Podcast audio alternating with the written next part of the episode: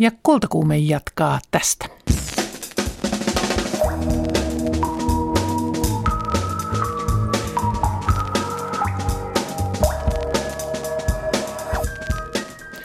Mihin taidetta oikein tarvitaan? No ihan kaikkeen taidetta tarvitaan. Se on se luovuuden lähde, se on jonkinlainen niin vastapaino arkiselle niin kuin elämälle jo. Ja se ruokkii meidän kaikkia aisteja. Se näkee oikeastaan siitä, kun on pienen tytön äiti, niin näkee, että miten niin lapset reagoi musiikkiin tai siihen, kun saavat sormivärit tai ääniin. Näin siis opetus- ja kulttuuriministeri Sanni Graan-Laasonen. Tässä lähetyksessä tuore ministeri paljastaa lopulta, millaisesta kulttuurista ja taiteesta hän oikeasti pitää.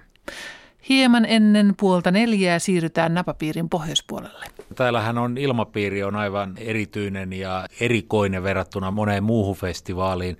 Täällä vähän vuorokauden ajat menee sekaisin. Täällä on hyvin rento tunnelma ja täällä tapaa hyvin mielenkiintoisia ihmisiä.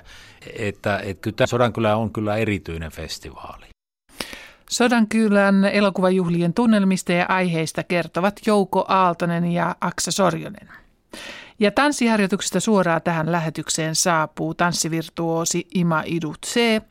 Ajattelin, että keskustelemme hänen kanssaan tulevista projekteistaan maailmalla ja läsnäolosta, mutta katsotaan, miten tässä lähetyksessä käy. Minä olen Liisa Enkel, tervetuloa kuulolle. Eilen kaksi nuorta naista tapasi pikkuparlamentissa. Toimittajamme Saara Shikeben tapasi siellä harvinaislaatuisen avomielisen opetus- ja kulttuuriministerin. Ministeri Sanni Graan-Laasonen, olemme nyt täällä pikkuparlamentin saarnikokoushuoneessa ja teemme sinun kaupat. Äh, ja nyt on tarkoitus puhua kulttuurista. Kuvaile tähän alkuun äh, viimeisin sinun jollain tapaa vaikutuksen äh, tehnyt kulttuuritapahtuma tai kulttuurikokemus. No mun tulee mieleen nyt ensimmäisenä ihan nämä viimeaikaisimmat, koska nythän on alkanut kesäteatterisesonki. Ja meillähän on Suomi ihan kesäteattereiden luvattu maa, että joka pitäjästä löytyy omansa. Ja siellä aina, aina niin kuin vaikutuksen tekee se, että, että siellä usein on ammattilaisia ja harraste, harrastelijoita sekasin. Ää, hyvällä tavalla sitten niin kuin se, siinä on toisaalta kovin ammattimaisia otteita ja sitten on myöskin, myöskin tosi vaikuttavasti valtavaa osaamista ja innostusta. Aiotko tänä kesänä mennä katsomaan jotain kesäteatteria? No, mulla on nyt viimeisen viikon sisältä kaksi takana ja seuraavaan perjantaina tulossa, että meidän Ypäjän musiikkiteatterin ensi-iltaan katsoon täällä Pohjan tähden alla. Millä tavalla ylipäätään kulttuuri ja taide ovat läsnä elämässäsi? Mä oon aika monipuolinen kulttuurin harrastaja ollut ihan pienestä lähtien, että mulla musiikki on ollut se rakkain oma laji, että mä oon pienestä lähtien ollut soittotunneilla, ollut viulua ja haitaria ja rumpuja ja sitten laulu on sitten ehkä se niin kuin eniten oma instrumentti kuitenkin. Ja sitten toisaalta kulttuurin semmoinen monipuolinen kuluttaja sitä kautta, että mä kierrän kyllä paljon. Käyn konserteissa ja käyn näyttelyissä ja galleriakierroksilla ja teatterissakin kävisin, että nyt ehkä huomaa ajankäytölliset haasteet omassa elämässä, että elää sellaisia ruuhkavuosia, että on pieni lapsi ja se tietysti pitkälti sit määrittää sitä vapaa-aikaakin sen ympärille. Mutta sitten toisaalta ihan uusia avauksia mun elämässä on ollut sitten lastenkulttuuri. Niin puhutaan hetki siitä, että minkälainen kulttuurin ystävä meillä nyt on kulttuuriministerinä. Mihin taidetta tarvitaan? No ihan kaikkeen taidetta tarvitaan. Että se on se luovuuden lähde, se on jonkinlainen kuin vastapaino sellaiselle arkiselle niin kuin elämälle, johon ja se ruokkii siis ihan meidän kaikkia aisteja, se on ihan selvä asia. Se on ihan valtavan, niin kun, se näkee oikeastaan siitä, kun on pienen tytön äiti, niin näkee, että miten niin lapset reagoi musiikkiin tai, mm, tai siihen, kun saavat sormivärit tai kaikkeen niin kiinnost ääniin muuhun, niin sen näkee, että se niin kun, jo siitäkin sen valtavan, niin kun, miten, minkälainen niin, kun, niin monella tavalla hyvinvoinnin ja, ja kehit, niin ihmisen kehittymisen lähde voi taide ja kulttuuri olla. Onko jotain taidetta, mistä et yksinkertaisesti vaan tykkää tai mitä et ymmärrä? No joo, tietenkin taidehan on aina sitä, sillä tavalla kuitenkin, että vaikka pystytään arvottamaan, että, että on erityisen korkealuokkaista taidetta tai, ja on kriitikoita ja, ja pystytään niin kuin löytämään lahjakkuutta ja niin kuin taiteellista lahjakkuutta ja muuta, niin sitten kuitenkin siihen aina sisältyy se myöskin makuja, erilaisia makuja. Ja tota, se on maailman luonnollisin asia, että toiset tykkää, toiset ei, taiteessa varsinkin. Mistä et tykkää? Mä ehkä enemmän puhun siitä, että mistä mä oikein kovasti tykkään. Et mä oon kyllä aika moni ruokanen, että mä ei varmaan niinku tulla näkemään protestoivan, että tosta mä en tykkää, mä en suostu osallistumaan, vaan kyllä mä pyrin myöskin omia ennakkoluuloja murtamaan ja osallistumaan niin erityyppisiin kulttuuritapahtumiin. Musiikissa mulle on sanottu joskus, että mä oon syntynyt väärällä vuosikymmenellä, koska mun suosikit on, suosikkeja on esimerkiksi kotimaisista, niin Seija Simola, upea suomalainen naislaulaja, jolla oli niin kuin erittäin paljon syvyyttä siinä omassa tekemisessä, musiikissa, tulkinnassa. Sitten taas vahvoja naissolisteja meillä on paljon Suomessa. Tän päiv- tänä päivänä niin kuin vahvoja, vahvoja nuoria naisia, jotka on myös tekstintekijöitä, säveltäjiä. Oikeastaan koko tämän nuoremman su- sukupolven polven upeat Maija Vilkkumaat ja, ja Kisut, Jenni Vartiaiset. Nämä, niin, ja sitten toisaalta sitten on vaikka esimerkiksi Maarit Hurmerintaa ja muita tällaisia vahvoja naisia, jotka on jollain tavalla niin kuin itsevarmuuden kautta löytänyt sen oman ilmaisutyylinsä. Se on hieno. Ja sitten, sitten myöskin ihan niin kuin kevyemmänkin musiikin puolella, niin sanoin sen jossakin haastattelussakin, että varmasti tuun olemaan paikalla, kun Jari Sillanpää täyttää stadionia loppukesästä 50-vuotis juhlassa. Mainitsit muutaman kertaan nyt erikseen, että naispuolisia artisteja. Minkä takia nämä, tämä sukupuoli on tärkeä asia? Sitä kautta ehkä just kun itse on laulanut ja harrastanut musiikkia, niin ehkä niin kuin sit sitä kautta tullut nimenomaan naisten, naislaulajia kuunneltua enemmän ja sitten se äänenkäyttö ja kaikki on kiinnostanut. Silloin kun viime kaudella nousit kesken kauden ministeriksi, niin itse nuorena naisena kiinnitin huomiota siihen julkiseen keskusteluun, jossa yllättävän paljon nousi esille ikä ja mm. sukupuoli, nuori naisministeri. Oletko sinä kokenut tällaista tytöttelyä? No sitten totta kai se herätti huomiota varmaan silloin se, sen itsekin noterasin totta kai, että siitä tuli, tuli jonkinlainen keskustelu siitä iästä ja sukupuolesta ja näin, mutta et ehkä siinä saattoi saatto sillä tavalla olla vähän niin kuin vähän jotain ylimääräistäkin siinä keskustelussa, ehkä vähän tätä niin kuin sukupuoleen ja ikään liittyvääkin, mutta toisaalta sitten taas musta tuntuu, että se on ehkä hävinnyt tästä, että, että työn tulokset kuitenkin ratkaisee ja, ja selvästi on tapahtumassa tämmöistä tervettä tasottumista siinä, että minkä ikäisiä ja naisia vai miehiä meillä on päättävissä asemissa. Että sehän tietysti tämä niin kuin tasa-arvotavoitteiden kaiken kannalta on järkevää. Puhutaan hieman tuosta hallitusohjelmasta. Sehän on kuohuttanut monella tapaa, mutta ehkä kulttuuriväkeä eniten kuohuttaa hallitusohjelman kohta kuntien toimintavapauden edistäminen. Siinä siis puhutaan uudesta laista, joka vapauttaisi kunnat päättämään itse, että miten ne järjestävät laissa eri kunnille velvoitettuja palveluja, kuten esimerkiksi museokirjasto, teatteri, orkesteri, toimintaa. Mitä tämä toimintavapaus käytännössä tarkoittaa? No sehän ei sinällään ole kauheasti uutta, että jo nyt kunnilla on hyvin vapaat kädet järjestää kulttuuripalveluja, kirjastopalveluja ja niin edelleen, että, että sehän on niin kuntien vastuulla jo tänä päivänä. Mä luottaisin ja toivon myöskin, että kunnat näkis entistä enemmän kulttuurin myös vetovoimatekijänä, mikä voi heijastella aika kauaskin. Et käytän esimerkkinä jälleen sieltä omalta seudulta – Forssasta tulen, niin siellä oli, tehtiin museouudistus. Ja se tehtiinkin sitten hyvin, oli paikalliset hyvät tekijät siellä, innokkaat ihmiset. Ja nyt sitten viime vuonna palkittiin vuoden museona. Ja nyt sitten kun se on se niittänyt mainetta, kisannut Euroopassakin, niin yhtäkkiä huomataankin, että kulttuurin ympärille voikin syntyä ihan hyvin turismia, jopa keskisuurelle teollisuuspaikkakunnalle. Ja tällaisia kulttuurivetovoimatekijöitä kannattaisi ilman muuta kuntien pyrkiä rakentamaan. Ja sitten yksi vetovoimatekijä voi olla hyvät kulttuuritarjontapalvelut, harrastusmahdollisuudet ja muut. Että, että se, että kunnissa satsataan ja panostetaan esimerkiksi taiteen perusopetukseen ja erilaisiin harrastusmahdollisuuksiin. Mm, tässä kuitenkin pelkona on se, että kun tätä kuntien säätelyä puretaan, niin leikkaukset tehdään kunnissa ja, ja kun laitetaan vierekkäin vaikkapa sitten terveyspalvelut ja kulttuuri, niin kulttuuri on se, josta leikataan. Miltä tämä kulttuuriministerin korviin kuulostaa? No ensinnäkin kuulostaa siltä, että on tosi tärkeää, että me onnistutaan hallituksena myös tässä sosiaali- ja terveydenhuollon suuressa uudistuksessa sen takia, että se saa meidän kustannukset kunnissa kuriin ja, ja talouden tasapainoon, jotta meillä on varaa ja mahdollisuuksia järjestää arvokkaita palveluja myös muille sektoreille.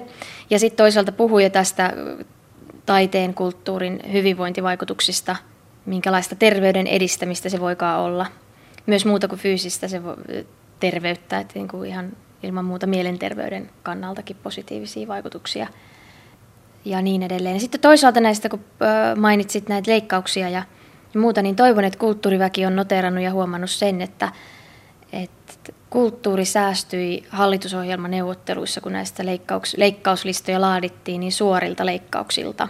Toki siellä on perintöä, raskasta perintöä edelliseltä kaudelta, edelleen toimeenpantavissa olevia kulttuurisäästöjä, jotka on raskaita ilman muuta sille kentälle. Mutta toivon, että tämä on huomattu, että uusia säästöjä ei tullut ja se ei ollut sattumaa, vaan se oli arvovalinta, että vaikeinakin aikoina pitää voida panostaa taiteeseen ja kulttuuriin ja sivistykseen.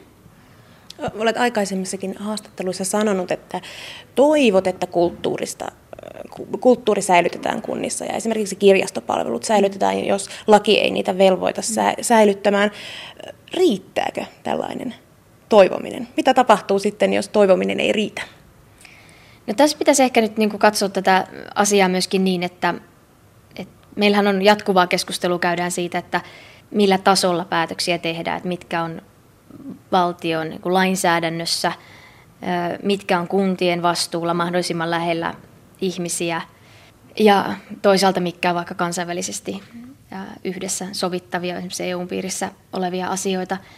Että tämä työjakoa niin kuin jatkuvasti tietysti käydään, mutta että täytyy muistaa se, että meillä kunnissa tehdään jo tänä päivänä valtava määrä meidän suomalaisia, siis kuntalaisia koskevia valtavan isoja ratkaisuja ja valintoja, että miten palvelut järjestetään, miten paljon niihin käytetään rahaa ja niin edelleen.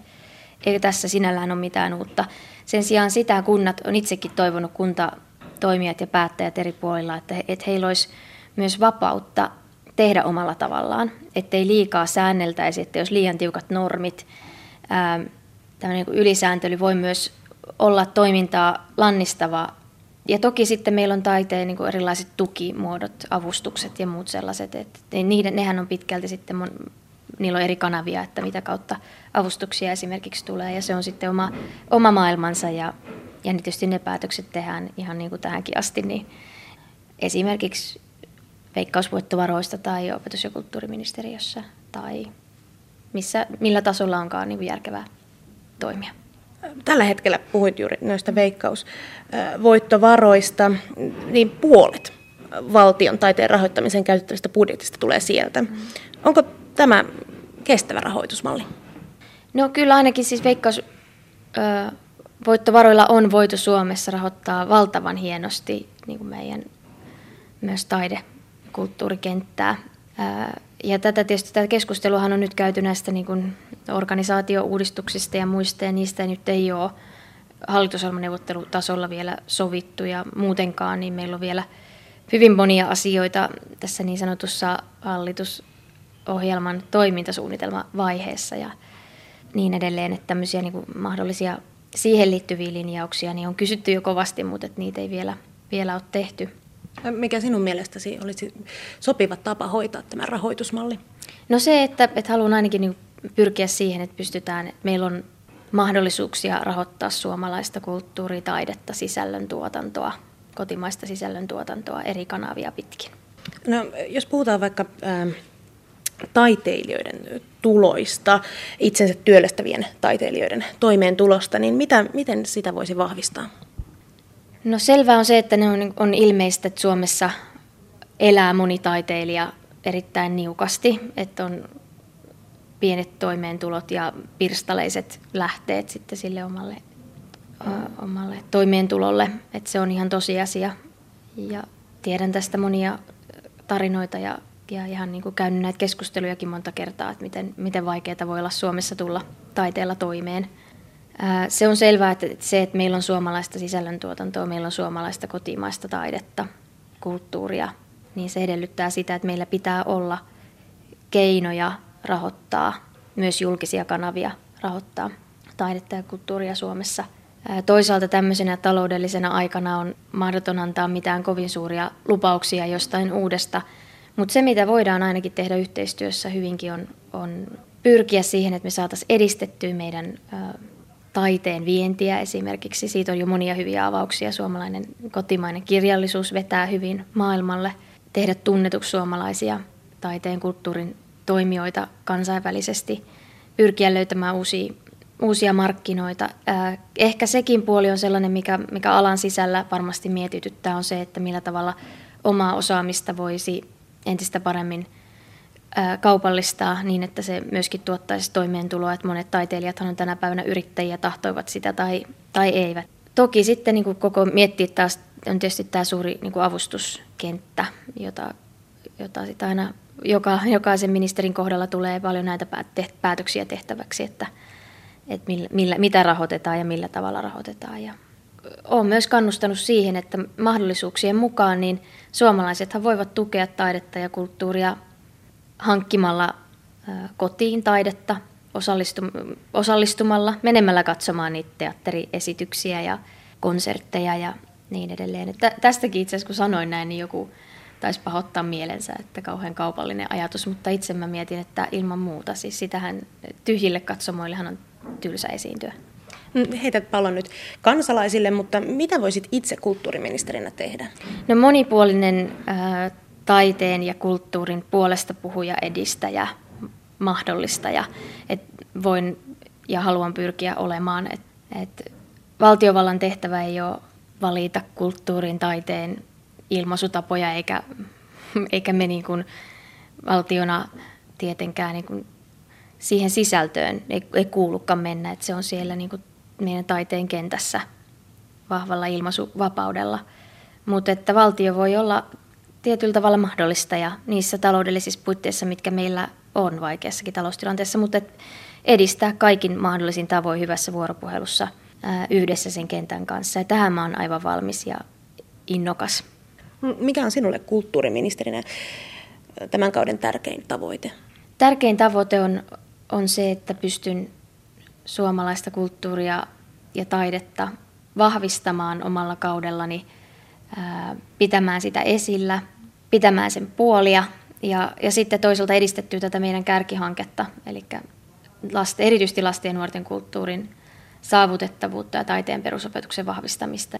Olet soittanut monta eri soitinta. Jos nyt nostaisin harmonikan tähän eteesi, niin minkä kappaleen soittaisit? No kyllä täytyy ihan pakko myöntää, että et mitään kovin ylevää sieltä ei irtoisi. Se oli haitaria soitin silloin niin kuin ihan ensimmäisillä luokilla. Enemmän mulla on laulu ollut sellainen, että laulan kyllä. Mulla on eri ollut aikoinaan oma bändi, jonka kanssa tehtiin keikkoja. Ja edelleenkin silloin tällöin muutaman kerran vuodessa keikkakin ollut. Muun muassa jouluaikaan meillä on joulukonserttiperinne tuolla Forssassa, hyvän tekeväisyys joulukonsertti, missä mä oon ollut mukana. Sitten on esimerkiksi vanhainkodeissa ja joissain toritapahtumissa joskus tullut laulettua. Karaokessa, mutta nykyään kyllä tosi harvoin enää sitäkään. Onko odotettavaa, että kulttuuriministeri nähdään karaokeessa tässä neljän vuoden aikana? Ei välttämättä ole kauheasti odotettavaa. Se oli ehkä, ehkä niin kuin tota, ne vuodet on ehkä jo takana, mä luulen, mutta että muuten kyllä erilaista musiikkiharrastusta. Myös niin kuin ihan sit siinä mielessä sanon terapia mielessäkin, että se on parasta myös, että saa ajatukset täysin pois esimerkiksi työasioista. Minkälaista taidetta keräilet, jos keräilet? No joo, mä oon kyllä aika innokas varsinkin ihan viime vuosina niin innostunut kyllä käymään galleriakierroksella. Et vähän seurailen, että missä on mitäkin tulossa ja, ja tota, kyllä, kyllä osallistun mielelläni. Ja nyt on tehnyt kotiinkin vähän taidehankintoja, että viimeisimpänä just ostin Kim Somervuoren työn ja on Teemu Mäenpään ja Samppa Törmälehdon maalaukset hankittu, mutta että tätäkin varmaan niin kuin maltillisessa hengessä, mutta eihän niitä aina kuitenkaan tarvi omistaa, vaan voi vaan kierrellä katsomassa ja sekin on ihanaa. Mikä on sinulle tärkeä, vaikuttava kirja ollut? No tämä yksi on ylitse muiden, niin kun kysyt, että mikä on vaikuttanut ihan todella, niin, niin tämä voi olla vähän kliseenikin vastaus, mutta se on täällä Pohjan tähden alla. Koska se, mä luin sen semmoisessa elämän vaiheessa silloin kasvuvuosina. Mä olin kesävaihdossa yhden kuukauden tuolla, tuolla Jenkeissä ja siellä mulla oli ne tiiliskivet mukana, että nyt mä luen Väinö Linnaa ja se on sen takia niin vaikuttava, koska se sijoittuu sinne ihan mun kotiseuduille, että, että Väinö Linna on sieltä, sieltä päin ja mä kuvitteellinen tietysti ne paikat, mutta että ajattelen niin, että ne pitkälti sijoittuu sinne ja, ja se oli sellainen ehkä jonkinlainen niin kuin sisäänajo Suomen historiaa silloin niinä vuosina ja sitten vaikutti niin kuin käsitykseen suomalaisesta yhteiskunnasta ja historiasta aika voimakkaallakin tavalla. Mä muistan, että se oli niin kuin vahva kokemus se kirja. Tänä päivänä luen kyllä mielelläni, mutta huomaan sen, että mä oon lukijana sellainen, että, että sitten kun avaa jonkun kirjan ja siihen menee sisälle, niin sitten hetkeen ei niin oikein pysty tekemään muuta. Sen takia mä oon keskittänytkin mun lukemiset pääsääntöisesti loma-aikaan. Lukeet, kun arjessa tulee luettua niin paljon työpapereita. Mutta tota, kyllä sitten tänä päivänä luen ehkä itsekin hämmästyn tätä, mutta jälleen näitä nuoria naiskirjailijoita muun muassa. Nyt viimeisimpänä ostin Taina Latvalan kirjan Ennen kuin kaikki muuttuu novelleja. Vielä lopuksi haluan kysyä sitä meidän taustaa Iltalehdessä. Sinä olet ollut töissä siellä. Kuulemma työhaastattelussa lauloit mambaa. Miksi mambaa? en tiedä, siis en todella ymmärrä miksi näin, mutta se oli jännittävä hetki ja piti laulaa ensimmäinen, mikä tulee mieleen siitä. Mutta näin, näin kävi. Joo. Se oli sellainen, ehkä sellainen testi, että jos ilmoittaa harrastavansa laulua, niin pitää todistaa. Minkä kappaleen lauloit? En kerro. En ole koskaan kertonut, enkä myönnä mitään. Minä olen itse aina ihaillut iltapäivälehtien uutispäälliköiden kykyjä vääntää iskeviä otsikoita, niin pyytäisin, että nyt nimeäisit tälle haastattelulle jonkin otsikon. Joo, oh, iltapäivälehtimäistä otsikkoa, niin nehän on just niitä, mitä poliitikot ei niin toivo, toivo tätä itsestään. Varmaan se olisi nämä mun niin kuin kulttuuriministerin noloimmat tunnustukset, että käyn karaokessa. Voisi olla sellainen. Tosin mä taisin safe tota, että en enää käy. Ehkä tämä haastattelu saattoi avata hiukan sitä mun omaa kulttuuriharrastustaustaa. Tämä on mulle aika luonteva ja luonteva tontti myöskin politiikassa. Et se, että sain tämän kulttuurisalkunkin, niin, niin se on mulle erittäin mieluisa. Näin siis Sanni Graan Laasonen, opetus- ja kulttuuriministerimme. Studion on nyt saapunut kiireinen tanssitaiteilija, koreografi Ima Idutse. Tervetuloa. Kiitos. Muuten, mitä sinä laulat? Laulatko karaokeita? No hyvin harvoin, mutta kyllä karaoke on tullut laulettua. No mitä ajattelet kulttuuriministerin, uuden kulttuuriministerin, opetus- ja kulttuuriministerin ajatuksista? No ensinnäkin ihan mahtavaa, että ylipäänsä saatiin kulttuuriministerit. Ilmeisesti sekään ei ollut ihan mikään itsestäänselvyys. Ja mitä tuossa nyt kerkesi tota, kuuntelemaan, niin aika validia, pätevä vaikutus olevan. Ja tosiaan te samalla vuosikymmenellä 80, tuolla tuottelijalla 80-luvulla syntyneet. Kyllä. Kaikki sekä haastattelijaministeri että sinä. Sinua kehuttiin pari kuukautta sitten ilmiömäisen taidokkaaksi, raja-aitoja rikkovaksi tanssia koreograafiksi, jonka esiintymisessä breakdanceista kumpuava teknisesti suvereeni juureva ilmaisu käy tyystin oman, omanlaista vaikuttavaa ja uutta luovaa vuoropuhelua nykytanssimaisen liikeilmaisun kanssa. Näin totesi Suomen arvostelijan liitto, kun myös sinulle Kritingin kannukset palkinnon. Millainen tanssitaiteilija itse, omasta mielestäsi olet?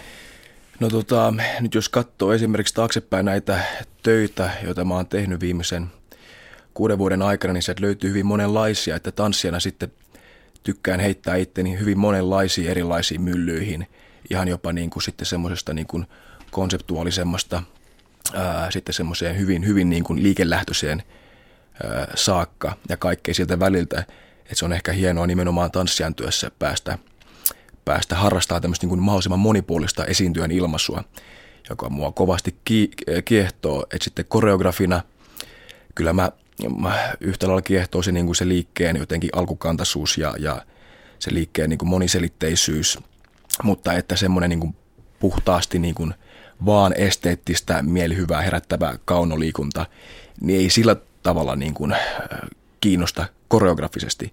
Että kyllä siellä taustalla joku syvyys pitää olla, joku niin kuin, joku temaattinen lähtökohta, että kyllä se tanssinkin kautta voi purkaa ihan oikeita konkreettisia asioita. Ensi viikolla Kuopiossa tanssit yhdessä Minna Tervamäen kanssa Marita Liuliaan ohjaamassa Swansong multimediateoksessa. Klassinen balletti ei ole sinun lähtökohtasi. Mitä olet oppinut klassisen balletin ilmaisun ammattilaiselta Minna Tervamäeltä?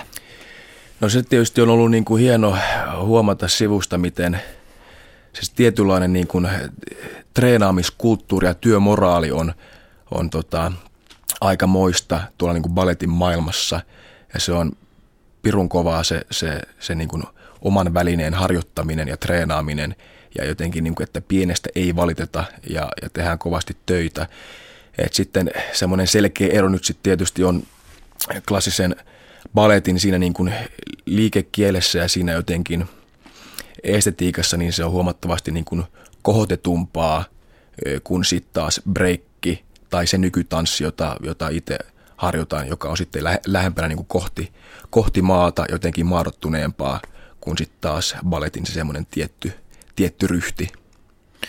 Mutta osaatko sinä tehdä niitä huikeita loikkia, joita miestanssijat tekevät tuossa klassisessa balletissa? No kyllä mä kehtaan väittää, että kyllä mä hyppää osaan, mutta sitten, että miltä se niin kuin sitten näyttää, niin ei välttämättä ihan vastaa sitä niin kuin balletin muotokieltä.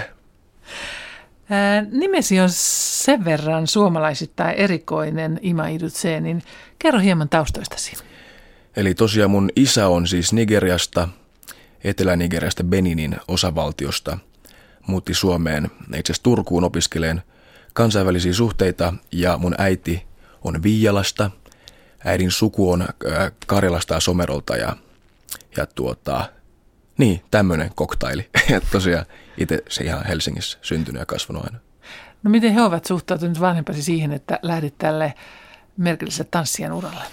Niin, tota, musta tuntuu, että niin kuin vanhempien suhtautuminen on niin kuin vuosien varrella – muuttunut niin kuin myönteisemmäksi nimenomaan siksi, koska he huomaa, että tämä on jotenkin se mun väylä olla tässä maailmassa ja, ja tämä tuottaa mulle suunnattomasti mielihyvää ja jotenkin semmoista niitä asioita, joita kuka tahansa äiti tai isä voisi vois lapseltaan toivoa.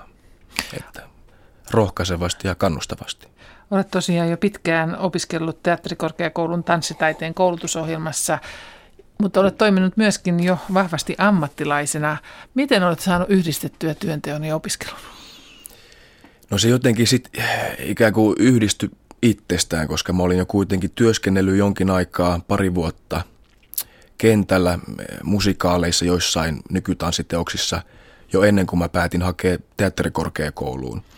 Ja se oli jo silloin tavallaan se mun niin tulonlähde, että ihan, ihan normaalisti sitten jatkoin töitten tekemistä niin kuin opiskelun aikana.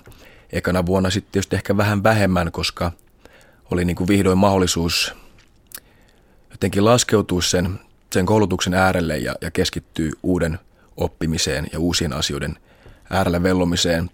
Ja toka ja kolmannen vuoden aikana sitten rupesin taas tekemään ehkä vähän enemmän, enemmän töitä.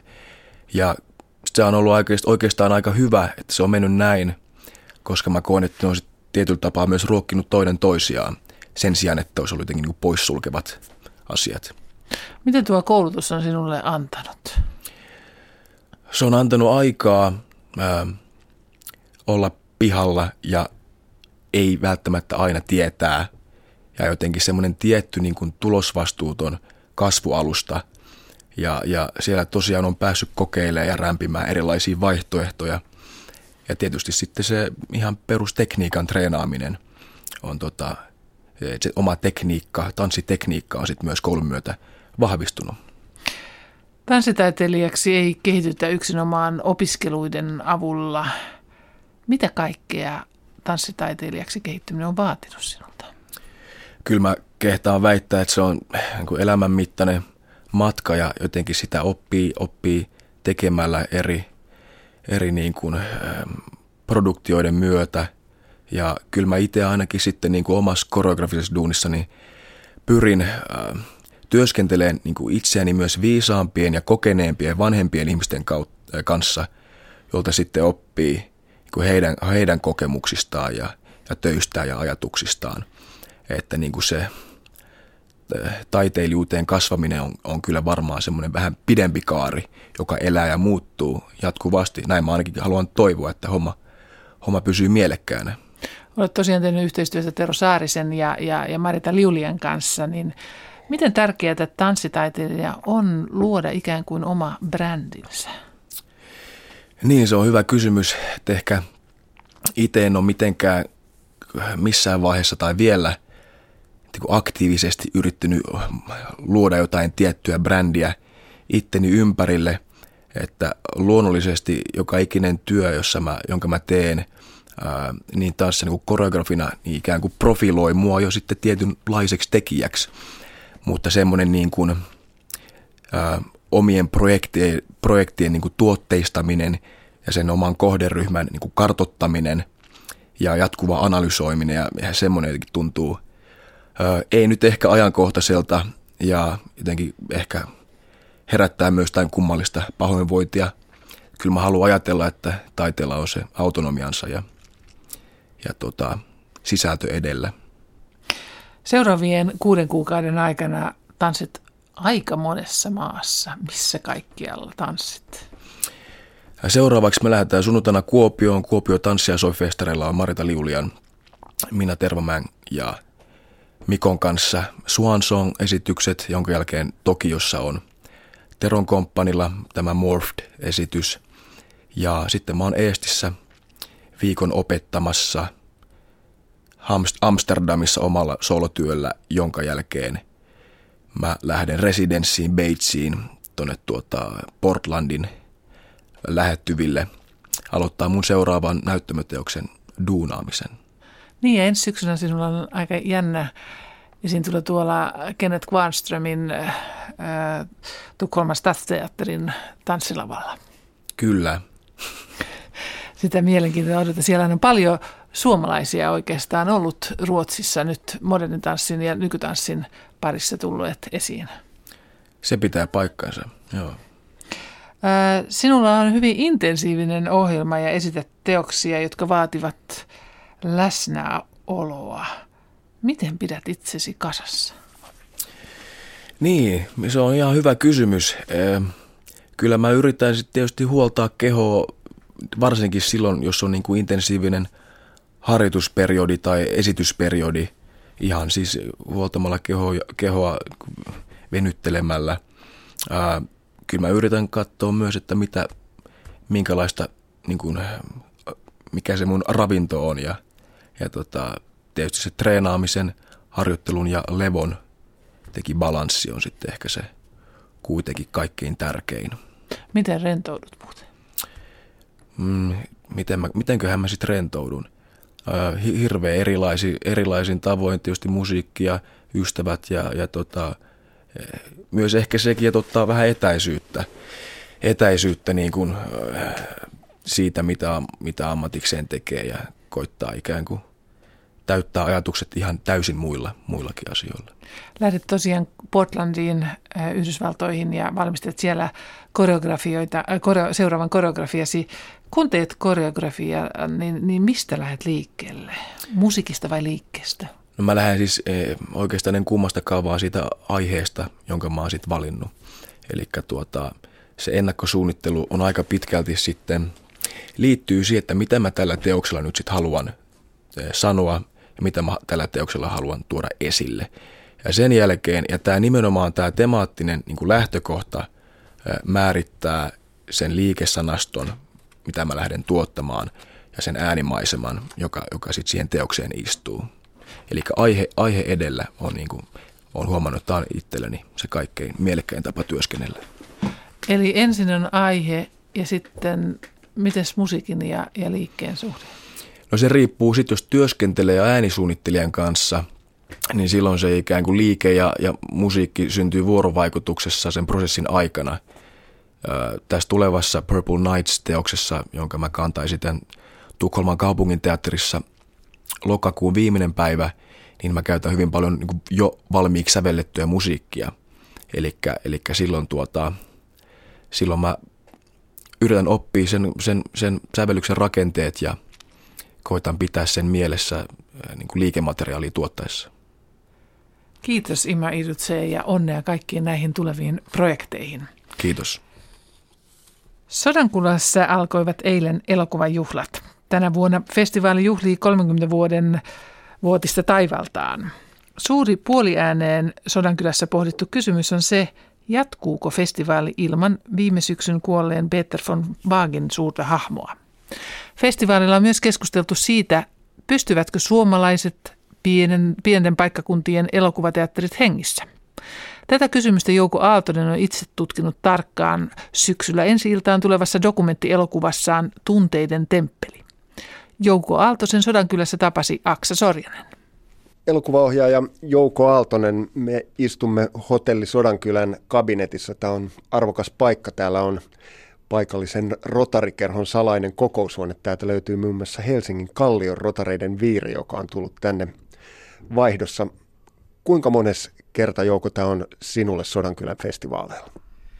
Tämä on itse asiassa vasta neljäs kerta. Mä oon käynyt Sodankylässä ihan 80-90-lukujen vaihteesta lähtien, mutta en läheskään, läheskään joka, joka vuosi, valitettavasti.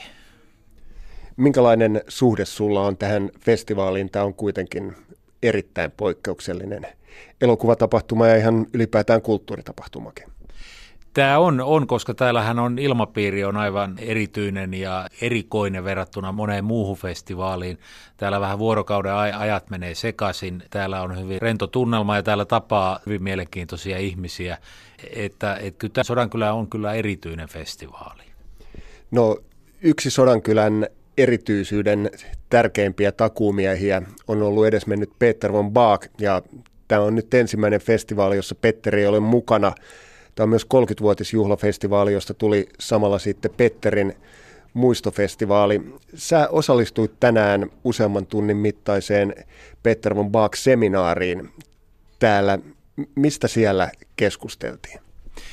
Seminaari oli, oli kaksiosainen. Siinä oli ensin, ensin suomen, suomenkielinen osuus, jo, jossa käsiteltiin Petterin tuotantoa. Siellä oli mun lisäkseni Sakari Toiviainen ja, ja Timo Malmi veti keskustelua ja sitten sen jälkeen oli kansainvälinen osuus, jota, jonka Olaf Möller, Möller veti.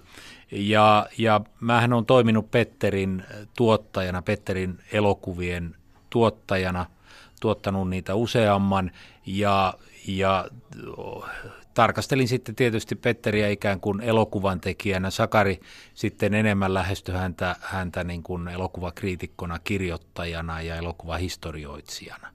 Ja, ja tietysti Petteri oli niin monipuolinen henkilö, että lisäksi hänellä on tämä rooli niin kuin festivaaliorganisaattorina, juontajana, radio-ohjelmien tekijänä, tässä seminaarissa tuli erittäin hyvin esille mun mielestä tämä Petterin niin kuin tavaton laaja-alaisuus ja sitten myöskin tämä valtava tuotanto, jota hän on tuottanut oikeastaan kaikilla niillä alueilla, joissa hän on ollut liikkeellä. Millainen työtoveri tai jopa työpari Petteri oli? Petterihän oli hirvittävän sydämellinen ihminen, mutta myös erittäin jyrkkä ihminen, että ne ihmiset, joista Petteri ei pitänyt, niin heille ei varmaan sitten kyllä jäänyt epäselväksi myöskään, että Petterihän oli tarvittaessa ja niin halutessaan erittäin paha suustaan.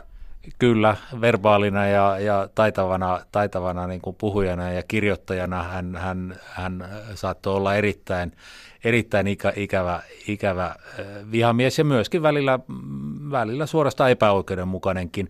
Mutta työtovereitaan kohtaan hän oli kyllä äärettömän niin kuin loja, lojaali, lojaali ja hänen kanssaan pystyi kyllä niin kuin puhumaan niin kuin hyvinkin suoraan ja siinä ei ollut mitään, mitään niin kuin vaikeutta. Sinänsä, sinänsä mun roolini Petterin tuottajana, niin tietysti Petteri oli sen luokan tekijä, että hän oli hyvin itsenäinen ohjaaja, että hän, hän mietti asiat hyvin valmiiksi, ne oli hyvin valmisteltu ja hän toimi aina aikataulun mukaan. Täällä jo illan festivaaliklubin soundcheck alkaa toisella puolella. Niin kuin sanot, Petteri oli hyvin aikaansaava ja yksi varmaan isoimmista aikaansaannoksista ja sellaisista tiedän, että jota Petteri itse eniten arvosti on tämä festivaali. Festivaali-ideahan ei ollut Petterin vaan alhaalla baarissa tällä hetkellä oleva Nanssi Mänttärin ja Petterin lisäksi keskushahmoja olivat Kaurismäen veljekset Mika ja Aki tämän alkuvaiheessa, mutta eihän tämä olisi koskaan elänyt varmaan toista vuotta pidemmälle ilman Petteriä. Miten sä näet tämän festivaalin tulevaisuuden nyt hänen jälkeensä? No nyt kun katsoo tuota Lapin suun edessä olevaa jonoa, jonoa, niin selvästi näkyy, että, että ihmisiä on paljon liikkeellä. Tämä on tietysti juhla vuosi, vuosi siinä mielessä, että tämä on festivaalin 30. kerta ja sitten tämä on Petterin muistolle omistettu festivaali. Mutta kaiken kaikkiaan näyttää siltä, että täällä on nyt hyvä ohjelmisto, selvästi niin kuin Petterin työtä halutaan jatkaa ja sitoutua siihen, että, että näin ulkopuolisen silmin niin näyttäisi siltä, että, että festivaalin perinne jatkuisi niin kuin Petterin, Petterin viitoittamalla tiellä, tiellä. Ja mä oon aika optimistinen kyllä tämän festivaalin, festivaalin suhteen. No sä mainitsit elokuvateatteri Lapinsuun. Sä olet itse tehnyt tai lähes jo valmiiksi saanut dokumentin suomalaisista elokuvateattereista. Oli puhetta, että se olisi nähty täällä, mutta se ilmeisesti ei ehtinyt valmistua. Mutta miten tyypillinen elokuvateatteri Lapinsuu on niille kuulijoille, jotka eivät ole käynyt täällä? Kerrotaan, se on pienessä kaksikerroksisessa lähes omakotitalossa Sodankylän autokoulun yhteydessä oleva ehkä 200 paikan elokuvateatteri. Kuinka tyypillinen suomalainen elokuvateatteri Lapinsuu on? Se on itse asiassa aika tyypillinen teatteri, teatteri että kun mennään suurempien kaupunkien ulkopuolelle, niin, niin elokuvateatterihan oli 50-luvulla ja aika pitkälle vielä 60-luvulla erittäin tärkeä tämmöinen kulttuurinen ikkuna muuhun maailmaan, maailmaan ja myöskin taiteeseen. Ja, ja aika monella paikkakunnalla ne on just tämmöisiä Lapinsuun tapaisia. Me kuvattiin tätä elokuvaa, elokuvaa, jonka nimi on siis Tunteiden temppeli, eri puolilla Suomea, myös siis suurten kaupunkien ulkopuolella. Ja, ja mikä nyt ehkä, ehkä törmättiin kaikenlaisiin mielenkiintoisiin teattereihin ja teatteriyrittäjiin. Jotkut teatterit sul, ovat sulkeneet ovensa, joitain teattereita on otettu kokonaan uuteen käyttöön, mutta näyttää myös siltä, että jotkut teatterit on avanneet uudelleen oviaan ja, ja, ja ikään kuin tämmöinen pienimuotoinen niin kuin elokuvateatteritoiminnan renesanssi on, on selvästi menossa. Tuosta sun vastauksesta voisi päätellä, että suomalaisten pienten paikkakuntien elokuvateatterit voi hyvin. Tulkitsenko mä oikein? Ne voi paremmin kuin joskus aikaisemmin. Ei voi vielä sanoa, että ne vois hyvin, hyvin että, että pienellä paikkakunnalla, jossa on vähän väestöä, vaatii yrittäjältä tavattomasti työtä saada se e, toiminta kannattavaksi, mutta, mutta ilmiselvästi on olemassa niin kuin esimerkkejä siitä, että toiminta on lähtenyt liikkeelle ja myöskin yrittäjät on sitten keksineet uusia, uusia toimintatapoja, tapoja. Jossain, jossain Vehmaalla tanssitaan elokuvaesitysten jälkeen, jälkeen jossain muualla rakennetaan saunaa, saunaa elokuvateatterin yhteyteen. Eli näitä erilaisia ikään kuin selviytymistrategioita on, että et vaikka tämä elokuva kuvaa myöskin siis, siis tämmöistä luopumista ja ehkä jopa kuolemaa, elokuvateattereiden kuolemaa ja filmin katoamista, niin siinä on myös, myös mukana sitten tämmöinen, sanoisiko jälleen syntymisen ja uuden, uuden niin kuin, rakentumisen elementti. Et, et, et missään tapauksessa tämä maisema niin kuin elokuvateatteritoiminnan suhteen ei ole, ei ole musta tai synkkä, mutta ei myöskään mustavalkoinen. Jouko Aaltonen, sä mainitsit filmin, ja tässä on puhuttu Petter von Baakista, jolle filmi oli pyhä asia, ja elokuvien digitaaliset kopiot olivat suoraan saatanasta, jos tätä ilmaisua voi käyttää. Tiedän Petterin itse sitä käyttäneen. Suomalaisia elokuvateattereita on kuitenkin voimakkaasti digitalisoitu viime vuosina elokuvasäätiön erikoistuella. Onko se ollut sitten näiden pienempien elokuvateatterien pelastus? No on siinä mielessä, että, että ensinnä, ensinnä se digitalisointi mahdollistaa sen, että ohjelmisto saadaan, saadaan pienille, teat, pienille teatteripaikkakunnille samaan aikaan kuin isoihin kaupunkeihin. Ja sitten toiseksi se on jo monipuolistanut ja ennen kaikkea se mahdollistaisi sen, että ohjelmistoa pystytään monipuolistamaan pitämään ohjelmistossa useita elokuvia yhtä aikaa, räätälöimään erikoisesityksiä ja aktiivisimmat ja nokkelimmat elokuvateatteriyrittäjät on kyllä tarttunut tähän tilaisuuteen.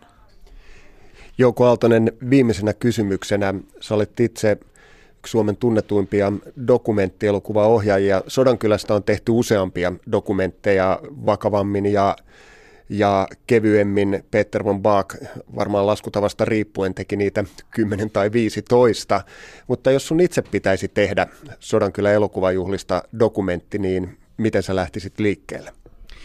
Varmaan mä lähtisin ihmisistä, eli siis sekä, sekä vieraista että, että yleisöstä, joka, joka täällä, täällä käy. Täällähän on hyvin paljon niin sanottuja kanta-asiakkaita, eli siis ihmisiä, ihmisiä, joita muistaa aikaisemmilta käyntikerroilta ja sitten, jotka itse kertoo käyneensä täällä parikymmentä kertaa tai, tai jopa useammin. Tämä on selvästi liittyy useiden ihmisten tämmöiseen sanoisiko vuoden kiertoon. Tämä voi olla kesälomakauden alku, alku tai yhdistettynä johonkin lomareissuun reissuun, ja siinä mielessä se on tosiaan eri, hyvin erilainen kuin, kuin muut festivaalit. Jouko Aaltonen, kiitos paljon. Kiitos. Elokuvaohjaaja Jouko Aaltosen Sodankylässä tapasi Aksa Sorjanen. Elokuvajuhlien 30-vuotisjuhlat jatkuvat aina sunnuntaihin asti ja juuri saimme tiedon, että kuvaaja Timo Salminen on saanut Sodankylä-palkinnon. Salmin on tullut tunnetuksi ennen muuta Kaurismäen veljesten hovikuvaajana. Hän on kuvannut muun muassa kaikki Aki Kaurismäen elokuvat. Ja Yle Teema lähettää lauantaina suorana lähetyksessä, äh, lähetyksenä Mike Leen kanssa käytävän yleisökeskustelun sekä myöhemmin päivällä viime vuoden kotimaisten elokuvan tekijöiden keskustelun. Ja juuri tulleen tiedon mukaan brittilehtien mukaan elokuvanäyttelijä Christopher Lee on kuollut 93-vuotiaana. Lee oli alun perin koulutettu oopperalaulajaksi, mutta teki tunnetuimmat roolinsa elokuvissa muun muassa Draculana ja James Bondin vihollisena. Viime vuosina Lion tuli tutuksi Taru Sormesten herraan, äh, herra-elokuvasarjan Sarumanin roolissa. Komea ääni jää elämään elokuvan historiaan. Huomenna Kultakuume tarjoaa väläyksiä tämänvuotiselta Kuopio tanssi ja soi festivaalilta. Tapahtuman taiteellinen johtaja Jormi Uutinen kertoo, miksi katsojen sietokykyä ja sovinnaisuuden rajoja pitää koetella. Suomen kansallispaletin tanssijat Linda Haakana ja Juhan Pakkanen paljastavat, mitkä kehon osat ovat heillä tällä hetkellä loman tarpeessa. Ja ranskalainen koreografi Murad Merzouki paistattelee festivaalin valokeilassa ja tekee nyrkkeilystä tanssia. Tällaisilla aiheilla siis huomenna. Tästä iltapäivästä kiitokset ja oikein kaunista iltaa.